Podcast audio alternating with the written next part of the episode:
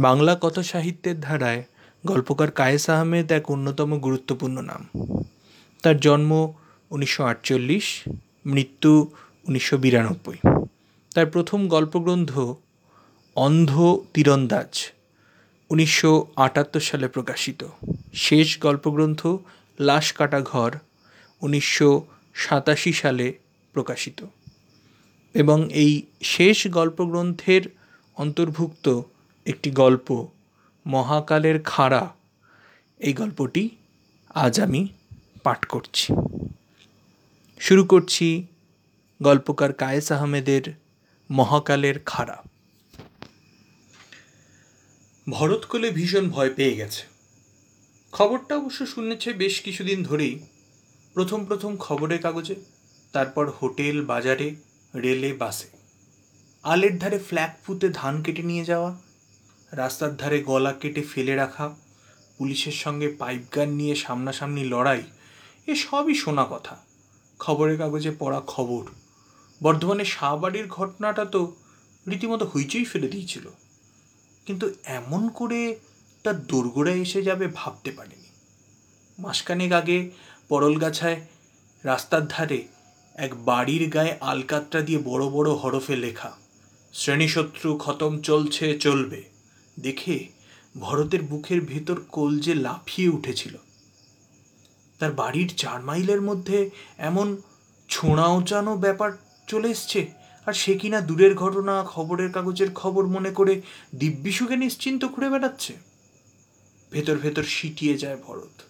আশপাশের লোকজনের দিকে মুখ তুলে তাকাতে পর্যন্ত পারে না। কি জানি কার ভেতর কি আছে। বাড়িতে ফিরেও স্বস্তি পায়নি। স্টেশনে গিয়ে ছেলেকে আড়ালে ডেকে খুব গম্ভীর মুখে সাবধান করে দিয়েছিল। খবরদার, কোনো ঝুট ঝামেলায় যাবি না। খদ্দের সঙ্গে লাগ জাল করবি না আর আড্ডা বসাবি না দোকানে। রাজনীতি ফাজনীতির আলোচনা তর্ক বিতর্ক করবি না। সুরেন মাথা হেট করে বাপের কথাগুলো শোনে। এতগুলো না, চব্বিশ বছরের জোয়ান তাগড়া ছেলেটা কীভাবে নিচ্ছে বুঝতে পারে না ভরত। ছেলের মাথা নিচু করা, মোটা টান টান ঘাড়ের দিকে তাকিয়ে ভারী অস্থির হতে থাকে সে। জোয়ান ছেলের বাপ হওয়া যে কি বিড়ম্বনার। ইলেভেন ক্লাস পর্যন্ত পড়ে পড়াশোনা ছেড়ে ছুড়ে দিয়ে ছেলেটা ইয়ার বন্ধুদের নিয়ে আড্ডা আর যাত্রা থিয়েটার করে বেড়াচ্ছিল। একমাত্র ছেলে, তার উপর মার আদুরে গোপাল। ভরত কি করতে পারে? সে তার নিজের শতেক ঝামেলা নিয়েই ঝালাপালা। একলা মানুষ কদিক সামলাবে? আর মাথা ঝাড়া দেওয়া উঠতি বয়সের ছেলেকে চোখে চোখে রাখা ভরতের কম্য নয়। গোপীদত্ত এসে কেঁদে পড়ল একদিন, ভরত, আমার মানবাসা খোঁজ নিয়ে ভরত সব বুঝল। ছেলেকে কিছু বলল না। উত্তরপাড়ায় ডাক্তারের ক্লিনিক থেকে গোপী দত্তকে দিয়ে তার মেয়েকে শুদ্ধ করে আনলো। সমস্ত করজ দিল ভরত। ছেলেকে রেডিও মেকানিজমে ভর্তি করিয়ে দিল। ছেলে বুঝলো সবই। মাথা হেট করে বাপের ব্যবস্থা মেনে নিয়ে রেডিও মেকানিজম শিখতে গেল। বেগমপুর স্টেশনে ছেলেকে রেডিও ট্রানজিস্টার মেরামতের দোকান করে দিয়েছে ভরত। সুরেন ঘাড় গুজে ট্রানজিস্টার মেরামত করে। ব্যবসা সে ভালোই জমিয়েছে। গত বছর ভরত বিয়ে দিয়েছে ছেলের। গোপী দত্তের মেয়ের সঙ্গে নয়। জয়কেষ্টপুরের হাড়ু ঘোষ তার ছেলের শ্বশুর। তবু ভয় যায় না ভরতের। জোয়ান বয়সটাকে ভয়। তাগড়াই শরীরটার ভেতর যে গরম রক্ত, তাকে ভয়। মুখের টান টান রেখাগুলোকে বড় ভয় পায় ভরত। গোপীদত্তর মেয়ের ব্যাপারটা ভুলতে পারে না সে। বুড়ো বয়সে আমাকে একটু শান্তিতে মরতে দে বাবা। ভরতের ভেতর ভেতরে একেবারে নুইয়ে পড়ে। আহ বাবা, আমাকে নিয়ে তোমার এত ভয়? গোপীদত্তর মেয়ের কথা ভরতের মাথায় ঝিলিক দিয়ে ওঠে। তবু সে বড় অসহায় কণ্ঠে বলে, ছেলের বাবা হ, তখন বুঝবি বাপ হওয়া কি? ভরতের চোলাই মদের কারবার, সোনকা বাডুইপাড়া বাক্সা, মনিরামপুর, আদান, জনাই, বেগমপুর, চণ্ডীতলা, গরলগাছা, হাটপুকুর, কুমিরমারা। জুড়ে তার গোপন কারবার আজ কুড়ি বছর ধরে চলে আসছে। এই কুড়ি বছরে হ্যাপা তাকে কম পোয়াতে হয়নি। পুলিশ ধরে নিয়ে গেছে, সমাজতন্ত্রওয়ালারা পিটিয়েছে। কিন্তু ভরতকে দমাতে পারেনি। কারবার তার ফুলে ফেপে ঢোল হয়েছে দিনে দিনে। আগে আদানের মদন সাহা আর সে ছিল, চণ্ডীতলা থানার ভিতর একচেটিয়া ছুটকো ছাটকা দু একজন যে ছিল না তা নয়। তবু তা ধর্তব্যের মধ্যে পড়ে না। কিন্তু এই পাঁচ সাত বছরে যা হয়েছে, ভাবা যায় না। সাত আট মাইলের মধ্যে এমন গ্রাম খুব কমই আছে যেখানে দু চারটে গোপন ভাটি নেই। এতেও ভরত ঘাবড়ায়নি। বেগমপুরের পটলার সঙ্গে মিলে সে নতুন ব্যবসা ফেলেছে কাজ এমন কিছু নয়, মানুষ এসে জিনিস দিয়ে যাবে। জিনিস জায়গা মতো পৌঁছে দিতে পারলেই করকরে নোটের তারা। ঝুঁকি অবশ্য বড্ড বেশি, তো ঝুঁকি নেই কিসে? তার মদের কারবারে ঝুঁকি নেই? ভরত বলেছে, আমি রাজি, পটলা, তুই লাইন কর। পটলা লাইন করেছে, রেলের ওয়াগান ভাঙা দলটার সঙ্গে।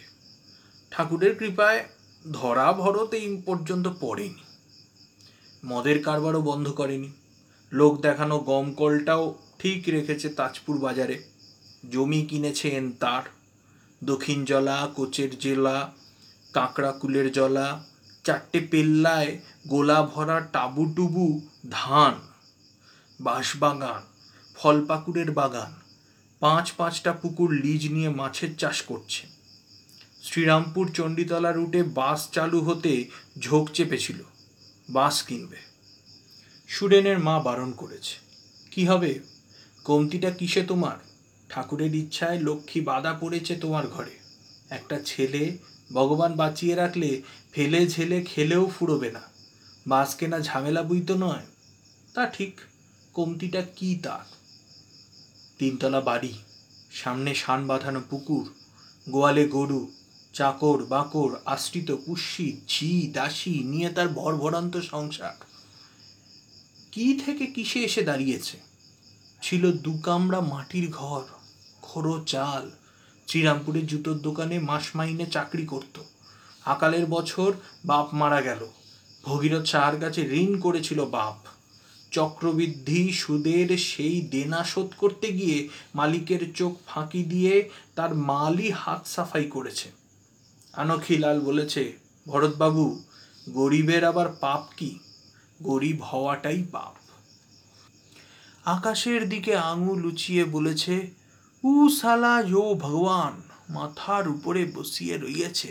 উ সালা ভি বড় লোকের দলে। আনখিলালের সঙ্গে গোপন কারবার করে বাপের ঋণ শোধ করেছে, কিন্তু নিজে রক্ষা পেল না, মালিক ধরে ফেলল তাকে। জেলেই যেতে হতো, কিন্তু অনেক কষ্টে জেলের হাত থেকে রক্ষা পেল বটে, কিন্তু চাকরিটা গেল। শ্রীরামপুর ছাড়তে হলো। না, ভালোই হলো শ্রীরামপুর ছেড়ে। যুদ্ধের বাজার তখন। সুতোর বড় টানাটানি। গুরু বর্ধমান থেকে গোপনে সুতো পাচার চলছে। গ্রামে ফিরে ভরত ভিড়ে গেল তাদের সঙ্গে। সেই থেকে শুরু। কখন চুলে পাক ধরলো, কখন মাথায় টাক পড়ল, পঞ্চাশটা বছর পার করে দিল ভরত। নিজের দিকে ফিরেও তাকায়নি। নিজের মদের কারবার, মদ বিক্রি করে হাজারো লোককে মাতাল করে নিজে মাতাল হয়নি কোনোদিন। মদ ভরত স্পর্শ করেনি কখনো। মেয়ে মানুষের নেশাও নেই তার। নেশার কথাই যদি বলো, তাহলে মানুষের সবচেয়ে বড় নেশাটাই আছে ভরতের। টাকা করা, সম্পত্তি করা। পরিশ্রম করে, ফন্দি ফিকির করে, কৌশল করে ভরত টাকা করেছে, সম্পত্তি করেছে।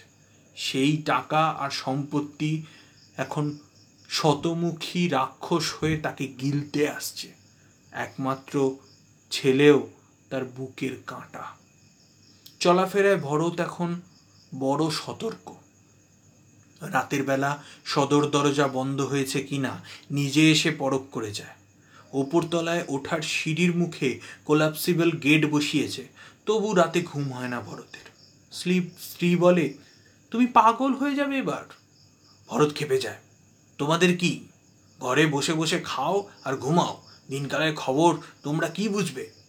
ছেলেকে সাবধান করেও স্বস্তি পায়নি ভরত। পুত্রবধূকে সাবধান করেছে। সে যেন স্বামীকে আগলে রাখে। অল্প বয়সী নতুন বউ তাতে আরও ঘাবড়ে যায়। রাতের বেলা স্বামীকে জড়িয়ে ধরে কাঁদো কাঁদো গলায় বলে, তুমি আরও সকাল সকাল আসতে পারো না, আমার খুব ভয় লাগে। সুরেনের অসহ্য মনে হয়। কি আরম্ভ করেছে মানুষটা? বুড়ো হলে কি ভীমরতি ধরে? একটা মানুষ এতগুলো মানুষকে পাগল করে তুলেছে? কারা যে এইসব লিখছে কিছুতেই বুঝতে পারে না ভরত। এই মাসের মধ্যে তার চারপাশের দেওয়াল ভরে গেল। ভরত এখন মানুষের মুখ লক্ষ্য করে, মানুষের কথা লক্ষ্য করে।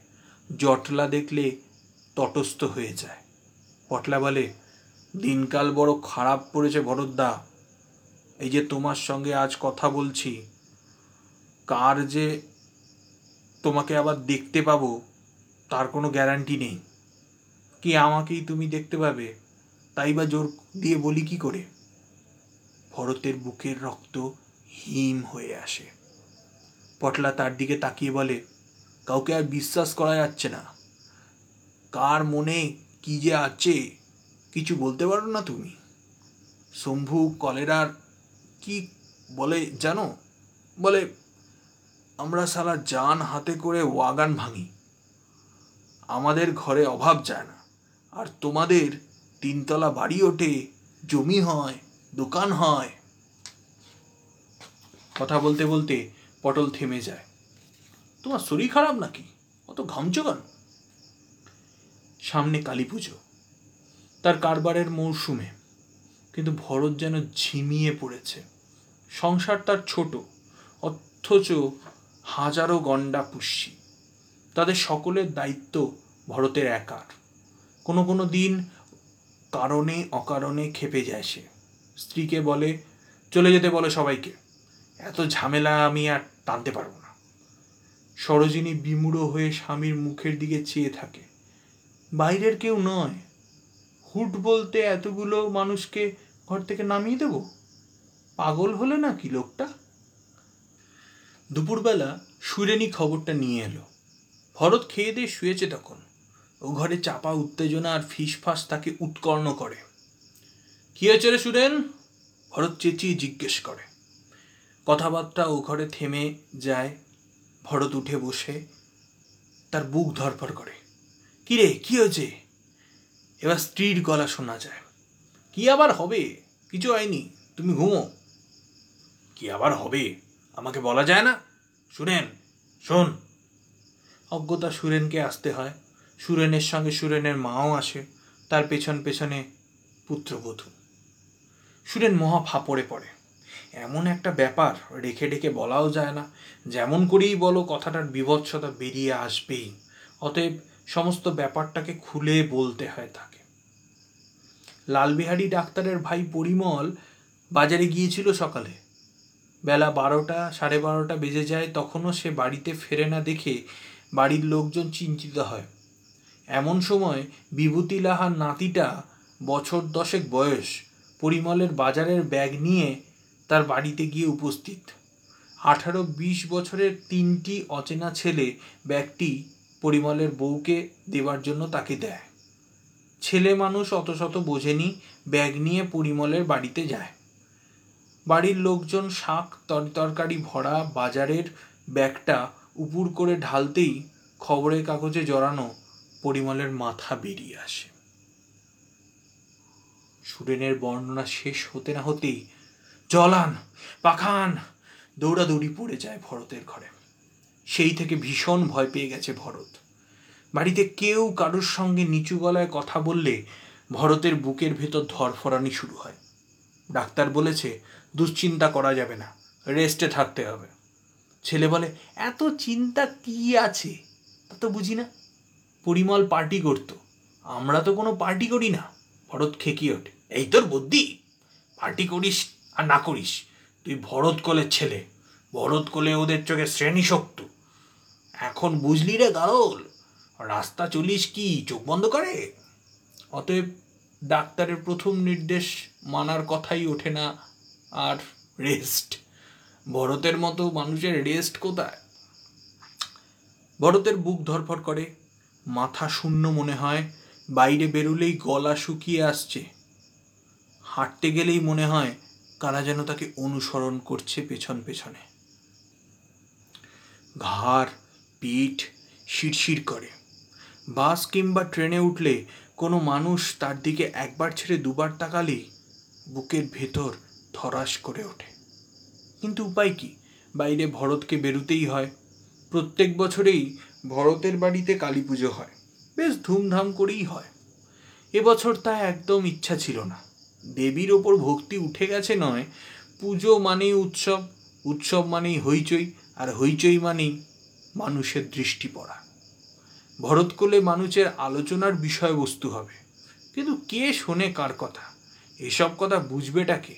স্ত্রী বলবে পাগল, ছেলে বলবে ভীমরুতি, আড়ালে হয়তো বা হাসাহাসিও করবে। এমনই সেদিন ছেলেকে গাড়ল বলাতে ছেলে ডেকে আছে, মনে মনে।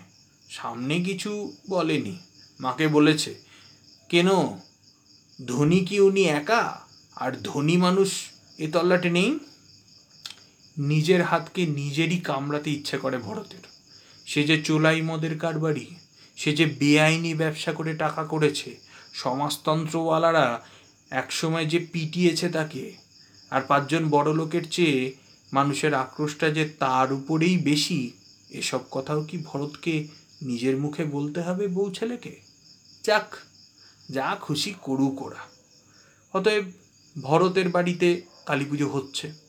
পুজোর দিন দুপুরে ছেলে খেতে এলে মা বলে, এবেলা দোকান নাই বা খুললি? তোর বাবার শরীর ভালো নেই। পরকে দিয়ে কি এসব কাজ হয়? সুরেনের ভেতর তখন আসন্ন ফুর্তি বুজরুকি মারছে। আজ সন্ধ্যায় বহুদিন পর বন্ধুদের সঙ্গে একটু গা এলানো মৌতাত করা হবে। সুরেন তাড়াতাড়ি বলে, না না, দোকানে যেতেই হবে। কটা জরুরি অর্ডার ডেলিভারি দিতে হবে। দোকান বন্ধ রাখলে খদ্দের বিগড়ে যাবে। এরপর সরোজিনীর কিছু বলার থাকে না। ছেলে দোকানে যাওয়ার সময় সরোজিনী বলে, তাড়াতাড়ি ফিরিস, যাবার সময় ভক্তি করে প্রণাম করে যাস। কি যে সব হইছিস, তোরা আজকালকার ছেলেরা ঠাকুর দেবতার ওপরে এক ফোঁটা ভক্তি নেই ফিরতে ফিরতে অনেক রাত হয়ে গেল সুরেনের। অনেক দিন পর বড় আনন্দে কাটছিল আজ। অনেক দিনের স্মৃতি জড়ানো টিনের চালের ক্লাব ঘরটায় গান, হাসি, গল্পগুজব, তার উপর নিপু খাটি স্কচ জোগাড় করে এনেছিল। কষা মাংসের সঙ্গে বড় জমেছিল। যাত্রা থিয়েটার করে বেড়ানোর সময়গুলোতে বন্ধুদের পাল্লায় পড়ে এক আধ চুমুট খেয়েছে সুরেন। তাও দিশি, ভালো লাগেনি। দোকানের ঘানিতে বাধা পড়ার পর একদিনও হয়নি। বিয়ের পর তো একেবারে জাবর কাটা গরু। আজ বিলিতি মাল পেটে পড়ায় ভারী চনমনে হয়ে উঠল মেজাজটা। সেই পুরনো নির্ভার ফুরফুরে সময়টার বাতাস বইতে শুরু করেছিল আর তখন হঠাৎ করে সবিতার কথা মনে হতেই বুকের ভেতরটা কেমন মোচড় দিয়ে উঠল। বন্ধুদের কথাবার্তায় সে মনোযোগ রাখতে পারছিল না। নিজেকে খুব হেরে যাওয়া মনে হতে লাগল। মনে হতে থাকে, তার জীবন একেবারে বরবাদ হয়ে গেল। মনে হলো বড় ঠকিয়েছে তাকে সবাই। বাপ মা তার দুর্বলতার সুযোগ নিয়ে একেবারে ফিনিশ করে দিয়েছে তাকে। সবিতার জন্য তার প্রচণ্ড রকমের মায়া হতে থাকে। সবিতার উপর সে জুলুম করেছে, বড় অবিচার করেছে সে। নিজের কাপুরুতা, কাপুরুষতার জন্য সবিতার জীবনটা নষ্ট করে দিয়েছে। কিরে, উঠে পড়ছিস যে বড়? বন্ধুরা সমস্যারে হই হই করে ওঠে। না, চলি, ভালো লাগছে না। একটু একটু জড়ানো গলায়, ভারী গলায় সুরেন বলে, লে বাবা, অমন খাঁটি স্কোয়াচ খাওয়ালুম, তাও ভালো লাগছে না? কেন, ভরতেশ্বরী ছাড়া রচে না বুঝি আজকাল? বন্ধুরা হো হো করে হেসে ওঠে। সুরেন লাল হয়ে যায়। নিপু স্পষ্ট তার বাপের চোলাই মদের প্রতি ইঙ্গিত করছে। মাখন বলে? আরে না না। মনে মনে হৃদয়েশ্বরীর ডাক শুনতে পেয়েছে। তাই নয় রে সুরেন? আবার হো হো হাসি। সুরেন প্রায় ছিটকে বেরিয়ে আসে বাইরে। কেমন আচ্ছন্নের মতো হাঁটতে থাকে সে। নুন, নোনাপোতার রেলগেটের পাশে পুজো হচ্ছে। ভিড় তেমন নেই। তবু মেয়ে দেখা মস্তান দু চারজন এখনও বড় জমিয়ে আছে। চালচিত্রের পেছনে রেলে, পুকুর পাড়ে হয়তো বোতল চলছে। ঝাঁ ঝাঁ করে লাউড স্পিকার বাজছে। এপ্রিল ফুল বানায়া। পাতলা ভিড়ের ভেতর দিয়ে চলতে চলতে ঘড়ির দিকে চেয়ে চমকে ওঠে সাড়ে দশটা। মা সকাল সকাল ফিরতে বলেছিল, বাবা হয়তো অস্থির হয়ে পড়েছে। বিনু ছটফট করছে নিশ্চয়ই। সুরেন জোরে জোরে পা চালায়। একবার ভাবে, রিক্সা নেই। তারপর হঠাৎ মনে হয়, কেন? তার ইচ্ছা অনিচ্ছার কোনো দাম নেই।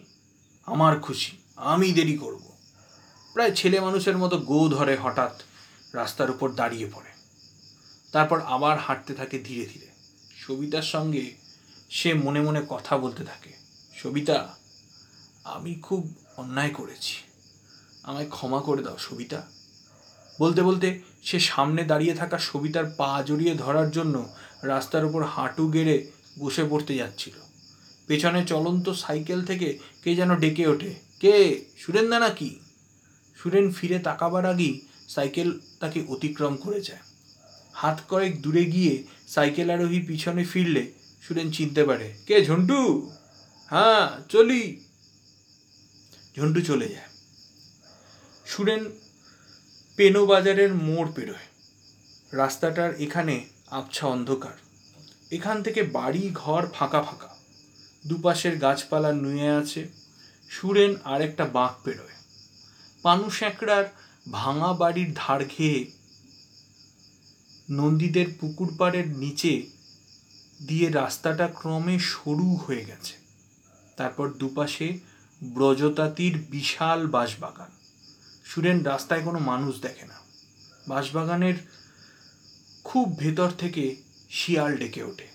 ঝিঝির একটানা মন্ত্রোচ্চারণ চলে চারপাশে। সুরেনের কেমন গা ছমছম করতে থাকে, পা ভারী হয়ে এসেছে। হাত দুটো তার অন্য কারও হাতে রয়েছে। হঠাৎ দেখে সামনের বাঁশ বাঁশঝাড়ের গোড়ায় সবিতা দাঁড়িয়ে আছে। সুরেন আকুল হয়ে ডাকে, সবিতা! সবিতা তার দিকে মুখ তুলে তাকিয়েই সামনে ঝুঁকে দুহাতে মুখ ঢাকে। সুরেন দ্রুত হাঁটতে যায় পা জড়িয়ে আসে। সবিতা পিঠের চুল এলো করে দৌড়তে থাকে। সবিতা শোনো সবিতা! তার মোটা খসখসে ভারী হয়ে যাওয়া জিভে শব্দ ফোটে কি ফোটে না। সুরেন গোঙানির মতো করে গোপী দত্তর মেয়েকে ডাকে। মেয়েটি হঠাৎ কোথায় যে লুকোয় সুরেন ঠাহর করতে পারে না। ঝিঝির ডাক আর বাঁশবনের শোঁ শোঁ কটকট শব্দ। শুকনো বাঁশপাতার উপর পোকামাকড় হেঁটে যাওয়া কি তার পায়ের নিচে ভেঙে যাওয়া পাতার শব্দ? বাকিটা শুনশান নির্জনতা। সবিতা কি শ্বশুর বাড়ি থেকে পালিয়ে এলো? সুরেন হাঁটতে হাঁটতে খোঁজে। স্বামীটা লিলুয়া ওয়ার্কশপে চাকরি করে। শ্বশুর বাড়িতে হয়তো কষ্ট দেয় সবিতাকে। হয়তো স্বামীর সঙ্গে বনিবনা হচ্ছে না। সুরেনের মাথার ভিতর মেঘ আর চাঁদের খেলা চলে। একবার আলো হয়, একবার ঝাপসা হয়। অক্টোবরের কুয়াশাময় রাত্রিতে আকাশের চাঁদটি কোথায় আছে? মাথার ওপর বাঁশবাগানের ছাউনির নিচ থেকে দেখা যায় না। শুধু একটু ময়লা ময়লা আলো অন্ধকারের সঙ্গে মিশে নষ্ট ডিমের মতো ঘোলা হয়ে আছে চারপাশে। কি যে ঝামেলায় পড়ল সুরেন। একটাও কি মানুষ আসতে নেই? সবিতা যদি এখন এই বাঁশবাগানের ভেতর কোথাও একটা দুর্ঘটনা ঘটিয়ে বসে। ওই ওই তো সবিতার আঁচল দেখা যাচ্ছে। সুরেন দৌড়তে শুরু করে। এঁকে বেঁকে টাল খেতে খেতে দৌড়য়। সবিতা, দাঁড়াও। সবিতা প্লিজ তার জীব কই মাছের মতো ছটফট করে মুখের ভিতর। চোখে জল এসে যায়। মাটির ওপর হুমড়ি খেয়ে পড়ে যায় সুরেন। নিজের শরীর নিজের কাছেই প্রকাণ্ড ভারী বোঝার মতো ঠেকে। কিছুতেই তুলতে পারে না। হাঁটু দুটির ভেতরকার টান টান বাঁধনগুলো সব আলগা হয়ে গেছে। তার উপর ভর দিয়ে কোনো মতেই ওঠা যায় না। সুরেন দামাল শিশুর মতো হামা দেয়। হাত কয়েক দূরে গিয়ে উবু হয়ে বসে। মাটির ওপর দুহাতের ভর দিয়ে সামনে ঝুঁকে বার দুই দোল খেয়ে উঠতে গেলে তার মাথা চক্কর দেয়। পেটে কষা মাংস আর নিপুর খাঁটি স্কচ ডিগবাজি খেলা দেখায়। বুক বেয়ে নোনতা ঝাঁঝালো স্বাদের ঢেকুর এবং জল উঠে আসে মুখে। সুরেন ওয়াক ওয়াক করে বমি করে। বমি হয় না। থু থু করে থুতু ফেলে, মুখ হাঁ করে ঠান্ডা বাতাস টানে। খানিকক্ষণ থম ধরে চোখ বন্ধ করে বসে থেকে তেমনি দুহাতের ওপর ভর দিয়ে প্রবল হ্যাচকা টানে নিজেকে উপড়ে নেওয়ার মতো করে দাঁড় করিয়ে দেয়। কপালে বিন্দু বিন্দু ঘাম জেগেছে। সুরেন প্রাণ ভরে শ্বাস টানে। তারপর আবার হাঁটতে থাকে। ব্রজদাতির বাঁশবাগানের শেষ মাথায় এসে পড়েছে। বাকের মুখে বটতলাটা দেখা যায়, তারপরেই জেলে পাড়া। আচ্ছা আমি এ রাস্তায় এলাম কেন? বটতলার নিচ দিয়ে, জেলে পাড়ার ওধার দিয়ে আমার সোজা চলে যাওয়ার কথা। মায়েরি, এসবের কোনো মানে হয় না। সুরেন নিজেকেই শোনাতে শোনাতে হাঁটে।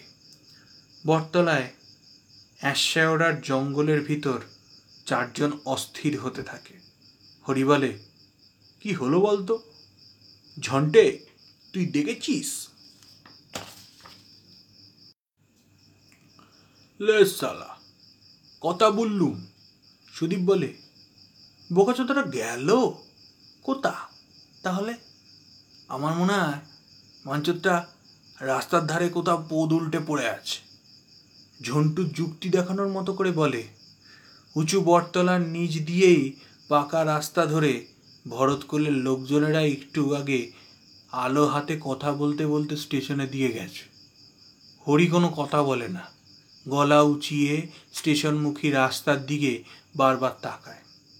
অনাদি এতক্ষণ কোনো কথা বলেনি। সে বলে আচ্ছা হরি, এমনও তো হতে পারে মাতাল ছালা রাস্তা ভুল করে বাঁশবাগানের ভেতর ঢুকে ঘুরপাক খাচ্ছে। এবার তিনজনেই একসঙ্গে আর অনাদির দিকে তাকায়। তাদের মাথায় আলো চমকে ওঠে। হরি বলে, ভেরি ন্যাচারাল। অনা, তোর কথাই ঠিক। নেশা করেছে। ঝন্টে নিজে দেখে এসেছে। মাতাল মানুষ। মোড়ের মাথায় এসে দিক ঠিক করতে পারেনি। পানুস একরার বাড়ির পাশ দিয়ে কাঁচা রাস্তায় নেমে নন্দীদের পুকুরের ধার দিয়ে সোজা ব্রজতাতির বাঁশবাগানে ঢুকেছে। রাইট ঝন্টে, তুই রাস্তার দিকে নজর রাখ। আমরা বাঁশবাগানে ঢুকি।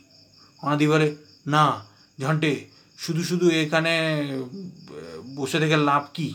রাস্কেলটা যদি রাস্তার ওপরেই পড়ে থাকে, তাহলে ভরতকুলের লোকজন গেছে, তারাই সঙ্গে করে নিয়ে আসবে। অতগুলো মানুষকে ঝন্টু একা সামলাতে পারবে না। খামোকাই সব কাজ গুবলেট হবে। ঝন্টু, তুইও চল। চারজন যুবকের একজনের হাতে চটের একটা ব্যাগ, তারা সতর্ক হয়ে রাস্তায় নামে। তারপর এক দৌড়ে পাড় উঁচু বাঁশবাগানে উঠে দ্রুত নিজেদেরকে আড়াল করে ফেলে। হাঁটতে হাঁটতে সুরেন আবার সবিতাকে দেখতে পায়।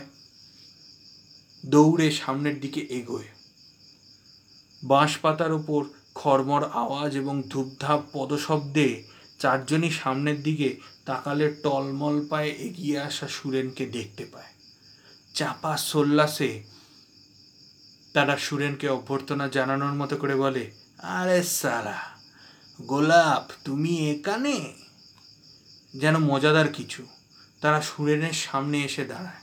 চারটে ড্যাগার সুরেনের পেট থেকে বিঘত খানেক দূরে অর্ধচন্দ্রাকারে ঝকঝক করে ওঠে। ভেবা চাকা খেয়ে যায় সুরেন।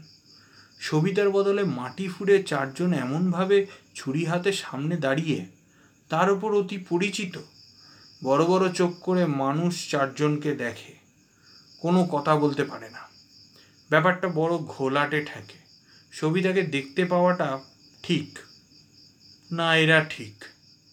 আর ব্রহ্মতালু দিয়ে স্কচ, হুইস্কির উত্তপ্ত ফ্লেভার বেরিয়ে যেতে থাকে হু হু করে। কি যে হয় সুরেনের, ভেতর কে জানে? কথা নেই, বার্তা নেই, হঠাৎ সে বাঁচাও বাঁচাও বলে পেছন ফিরে দৌড়তে যায়। ঝন্টুর ড্যাগারি তার পৃষ্ঠদেশে বিদ্ধ করে প্রথম। সুরেন আহ! করে বিকট শব্দে মাটির ওপর উবুর হয়ে পড়ে। হরি, সুদীপ, অনাদি তাকে ঘিরে ধরে। খবরদার, চেঁচাবি নিশালা।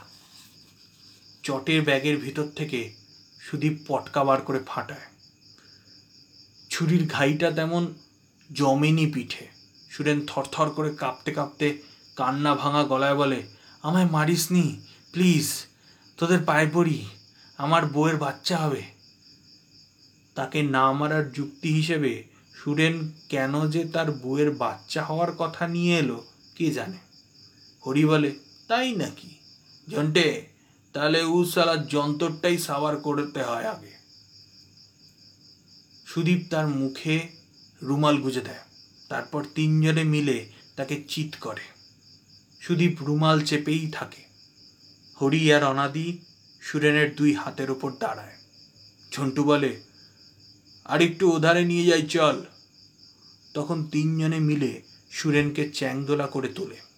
সুরেন মোড়ামুড়ি করে, তার আমরা আমরা চোখ দুটো ঠেলে বেরিয়ে আসে। সুদীপ মুখের ভিতর রুমাল ঠেসে ধরে থাকে। তার ভেতর থেকে খুব ঘষা, অস্পষ্ট গোঁ গোঁ শব্দ করতে থাকে সুরেন। যুবক চারজন ভারী হাস্যকর কায়দায় তাকে বাঁশবাগানের পায়ে চলা সরু রাস্তার ওপর থেকে সরিয়ে নিয়ে পাশে আরও ভেতর দিকে একটা বড় ঝাড়ের আড়ালে নিয়ে গিয়ে ফেলে। হরি বলে, তাড়াতাড়ি কর, শালা জেজত চেঁচিয়েছে। তারা আবার আগের পজিশন নেয়। হরি আর অনাদি সুরেনের দুই হাতের ওপর সুদীপ মুখে রুমাল চেপে, ঝন্টু সুরেনের দুই হাঁটুর উপর বসে ধুতি খোলে, ড্যাগার দিয়ে দড়ি কেটে আন্ডারওয়্যার নামিয়ে দেয়। সুরেন গলার দুপাশের শিরা ফুলিয়ে চিৎকার করে, কিন্তু তার টাকরা পর্যন্ত ঠাসা রুমাল, আওয়াজ বেরোয় না। খুব ক্ষীণ হাওয়া বেরোবার অদ্ভুত একটা আওয়াজ হতে থাকে। ক্রমাগত সে মাথা এপাশ ওপাশ করে, হাত টানে, ওপর নিচে কোমর নাড়ে। ঝন্টু আরেকটু সামনে এগিয়ে উড়ুর ওপর আরও চেপে চুপে বসতে বসতে বলে, হা হা, শালা চিত হয়ে মনে মনে বউকে ঠাপা। বাম হাতে সে সুরেনের কুকড়ে যাওয়া শিষ্ণ মুঠো করে ধরে ইলাস্টিকের মতো টেনে লম্বা করে, তারপর ডান হাতের ড্যাগার দিয়ে পোঁচ দেয়। বেশি দিতে হয় না, গোটা দুয়েক পোঁচেই কাজ হয়। তীক্ষ্ণমুখী রক্তধারা, পিচকারি দিয়ে ঊর্ধ্বমুখী হয় কি হয় না সুদীপ সুরেনের ধুতির খুঁট দিয়ে ক্ষতস্থান চেপে ধরে। ঝন্টুর মুঠোর ভিতর সুরেনের লিঙ্গ কুণ্ডলি পাকিয়ে থাকে। প্রধান কাজটা হরিই করে, তার জন্য তার পজিশন চেঞ্জ করতে হয়। হরি সুরেনের বুকের উপর চড়ে বসে, সুরেনের পুরুষাঙ্গ হাতে নিয়ে ঝন্টু হরির জায়গায় গিয়ে দাঁড়ায়। সুরেন এখন আর তেমন দাপাদাপি করে না, শুধু একটানা ক্ষীণ গোঙানি আর কোমরের মৃদু মৃদু কাঁপন, কখনো এপা কখনো ওপা একটু আটটু টানে। চোখ স্থির। হয়তোবা সুরেনের অজ্ঞান অবস্থায় হরি তার গলায় ছুরি চালায়। কেননা, প্রথম পোচ দেবার পর একটু আগে চুপচাপ পড়ে থাকা সুরেন বেশ ঝরে সমস্ত শরীরে ঝাঁকুনি দিয়ে নড়ে ওঠে। পরের পোচগুলোয় আর তেমন নড়ে না। সুরেনের গলা দিয়ে রক্ত প্রবাহের ঘর ঘর শব্দ হতে থাকে। হরি কর্ম সমাধা করে উঠে দাঁড়ায়। হরির অ্যাকশন চলাকালে অনাদি বাঁশবাগানের মাথার ওপর চাঁদটাকে খুঁজছিল। ঝন্টু এতক্ষণ অন্যদিকে মুখ ফিরিয়েছিল। সুরেনের হাতের ওপর দাঁড়িয়ে বারবার সেই ছবিটাই চলে আসছিল তার মনে। রাস্তার উপর টলমল পায়ে হাঁটতে হাঁটতে সুরেন জিজ্ঞাসা করছে, কে? ঝন্টু? হরি হা বলে মুখ থেকে সনিশ্বাস শব্দ করে উঠে দাঁড়ালে ঝন্টু নেমে আসে। অনাদি একটু দূরে গিয়ে প্রস্রাব করতে বসে। সুদীপ উঠে আড়মোড়া ভাঙে। ততক্ষণে ঝন্টু একটা শুকনো কঞ্চি কুড়িয়ে নিয়ে তার আগায় সুরেনের কর্তিত লিঙ্গটি গাঁথে। তারপর সুরেনের দুই অরুর মাঝখানে কঞ্চিটাকে পুঁতে দেয় মাটিতে। সুদীপ বলে, মাইরি যেন শিবের ত্রিশূল থাক, বেশ হয়েছে। এবার তারা ব্যাগের ভেতর থেকে একটা বড় সাইজের পটকা এবং ইঞ্চি চারেক চওড়া, হাত দেড়েক লম্বা কাগজ বার করে। গলা কাটা চলছে, চলবে। স্লোগান সম্বলিত সেই লম্বা কাগজটি বিশ্বসুন্দরীর মতো করে সুডেনের ডান কাত থেকে বুকের উপর দিয়ে বাম কোমর পর্যন্ত প্রসারিত করে বিছিয়ে দেয়। এই জরুরি কাজটি শেষ করে তারা পটকা ফাটিয়ে দ্রুত অদৃশ্য হয়ে যায়। লিঙ্গহীন, জবাই করা, বাণী শোভিত, উলঙ্গ সুরেন ঘড়ি হাতে চিত হয়ে পড়ে থাকে বাঁশবাগানের ভেতর। তার দুই উডুর মাঝখানে কঞ্চিতে গাথা ঊর্ধ্বমুখী শিষ্ণটিকে বড় নিঃসঙ্গ দেখায়। জেলেপাড়ার লোকগুলো ঘরের ভেতর উঠে বসে কান খাড়া করে। তারপর দরজা খুলে বাইরের রকের ওপর বেরিয়ে আসে। এ রক ও রক থেকে মানুষ কথা বলে। ব্রজতাদির বাঁশবাগান থেকে নয়? আরেকজন বলে, তাই তো মনে হলো। নিতাই জেলের যুবক ছেলেটি বলে, কেষ্ট কাকা, ব্যাপারটা একটু দেখতে হয় না? বৃদ্ধ নিতাই ধমকে ওঠে হ্যাঁ দেখতে হবে বই কি?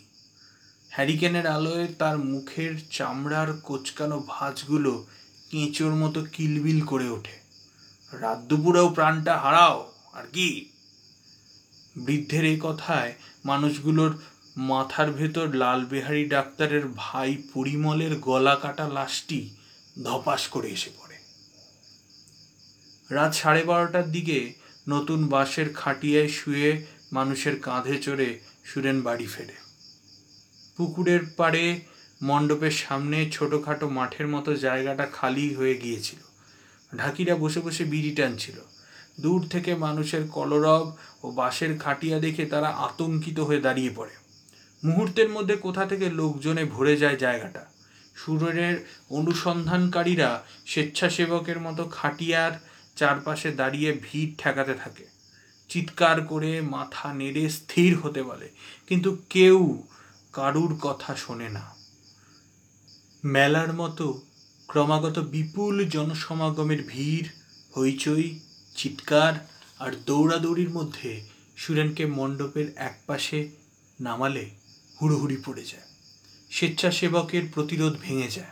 মানুষজন হুমড়ি খেয়ে পড়ে, নেপাল, এদিকে আয়, মাথাটা একটু সরাও না। ইস, ইত্যকার ধ্বনি শোনা যেতে থাকে। কেউ কেউ এক পলক দেখে চোখ বন্ধ করে ফেলে। মানুষজন ফেলে বেরুবার জন্য ছটফট করে। এই সবের মধ্যেও ভিড়ের চাপ বাড়তে থাকে। জেলেপাড়ার দু একজন একধারে দাঁড়িয়ে তাদের বীরত্ব কাহিনী বর্ণনার তোড়জোড় করছিল। তাদেরকে থেমে যেতে হয়। সামনে এমন তাজা বিভৎসতা ফেলে কে তাদের শুকনো বর্ণনা শোনে। ফলে মানুষ কজনেরই কিছুই করার থাকে না। ভূমিকাহীন, অসহায় হয়ে তারা এদিক ওদিক তাকায়। ওদিকে মণ্ডপের ভিতর টিনের খাড়া হাতে একাকি দাঁড়িয়ে থাকা দেবীকে সঙ্গের মতো মনে হয়। ভরতকুলের বাড়ির ভেতর ততক্ষণে বিলাপ আর হইচয়ের মধ্যে সুরেনের মা ও তার পোয়াতি বউয়ের অজ্ঞান মাথায় জল ঢালা শুরু হয়ে গেছে। সদর দরজার সামনে সুরেনের অনুসন্ধানকারী দলটির একাংশ ও পাড়া প্রতিবেশীরা ভরতকোলেকে ধীরে, ঘিরে ধরেছে। সেই ভিড়ের ভেতর ভরতকোলের ভাঙা গলার কান্না এবং ধস্তাধস্তিরত তার মাথা, হাত, খালি গা এবং ধুতির কিছু অংশ চমকে ওঠে। হঠাৎ দেখা যায়, শিকল ছেঁড়া উন্মাদের মতো হা হা রবে ভরত করে দৌড়ে আসছে, তার পেছন পেছন আরও কিছু মানুষ। সুরেনের লাশ ঘিরে ভিড়, ঠেলা ধাক্কা এবং হইচইরত কয়েকশো মানুষ ঘিরে দাঁড়িয়ে যায়। জায়গাটায় হঠাৎ করে নিঃশ্বাস নিঃশ্বাসরুদ্ধ স্তব্ধতা নেমে আসে। মধ্যরাত্রির উন্মুক্ত আকাশতলে সেই স্তব্ধতার মধ্যে শোকোন্মুক্ত পিতার, বাবা সুরেন রে! এই ত্রিভুবন ভাসানো সর্বভেদ্য হাহাকার ও তার বিপুল বেগে ধেয়ে আসা খালি গায়ের ছোটোখাটো গোলগাল মানুষটিকে অবর্ণনীয় বিশালত্ব এনে দেয়। ভরতকুলে মণ্ডপ অভিমুখে আসতে থাকে। কাছাকাছি এলে হ্যাজাকের আলোয় তার ধসে যাওয়া অশ্রুময় মুখমণ্ডল চকচক করে। ঝুলন্ত হ্যাজাক দুলিয়ে বিশাল দিগম্বরী, নৃমণ্ড মালিনী কালী মূর্তির সামনে ভরত অগ্নিকুণ্ডে ঝাঁপ দেওয়ার মতন করে আছার পর আছড়ে পড়ে। আমায় কেন নিলি না মা? আমায় কেন নিলি না? কোষাকুষি ছিটকে পড়ে, মাটির ঘট ভেঙে গ- জল গড়াতে থাকে, ফুল বেলপাতা পিষ্ট হয়, প্রৌঢ় ভরত দেবীর পদপ্রান্তে মাথা ঠোকে, আমি মহাপাপী, আমি আমি মহাপাপী ভরত কোলে মাথা দোলায়, আমি রক্তবীজ মা, আমি অসুর আমি অসুর ও। আমায় কেন তার কণ্ঠস্বর ভেঙে চুরমার হয়ে যায়। মা, সুরে মানুষ, নিসর্গ, রাত্রিকাল, সমস্ত চরাচরকে ভিন্ন করে এই লবণাক্ত চিৎকার মহাশূন্যতায় মিশে যেতে থাকে।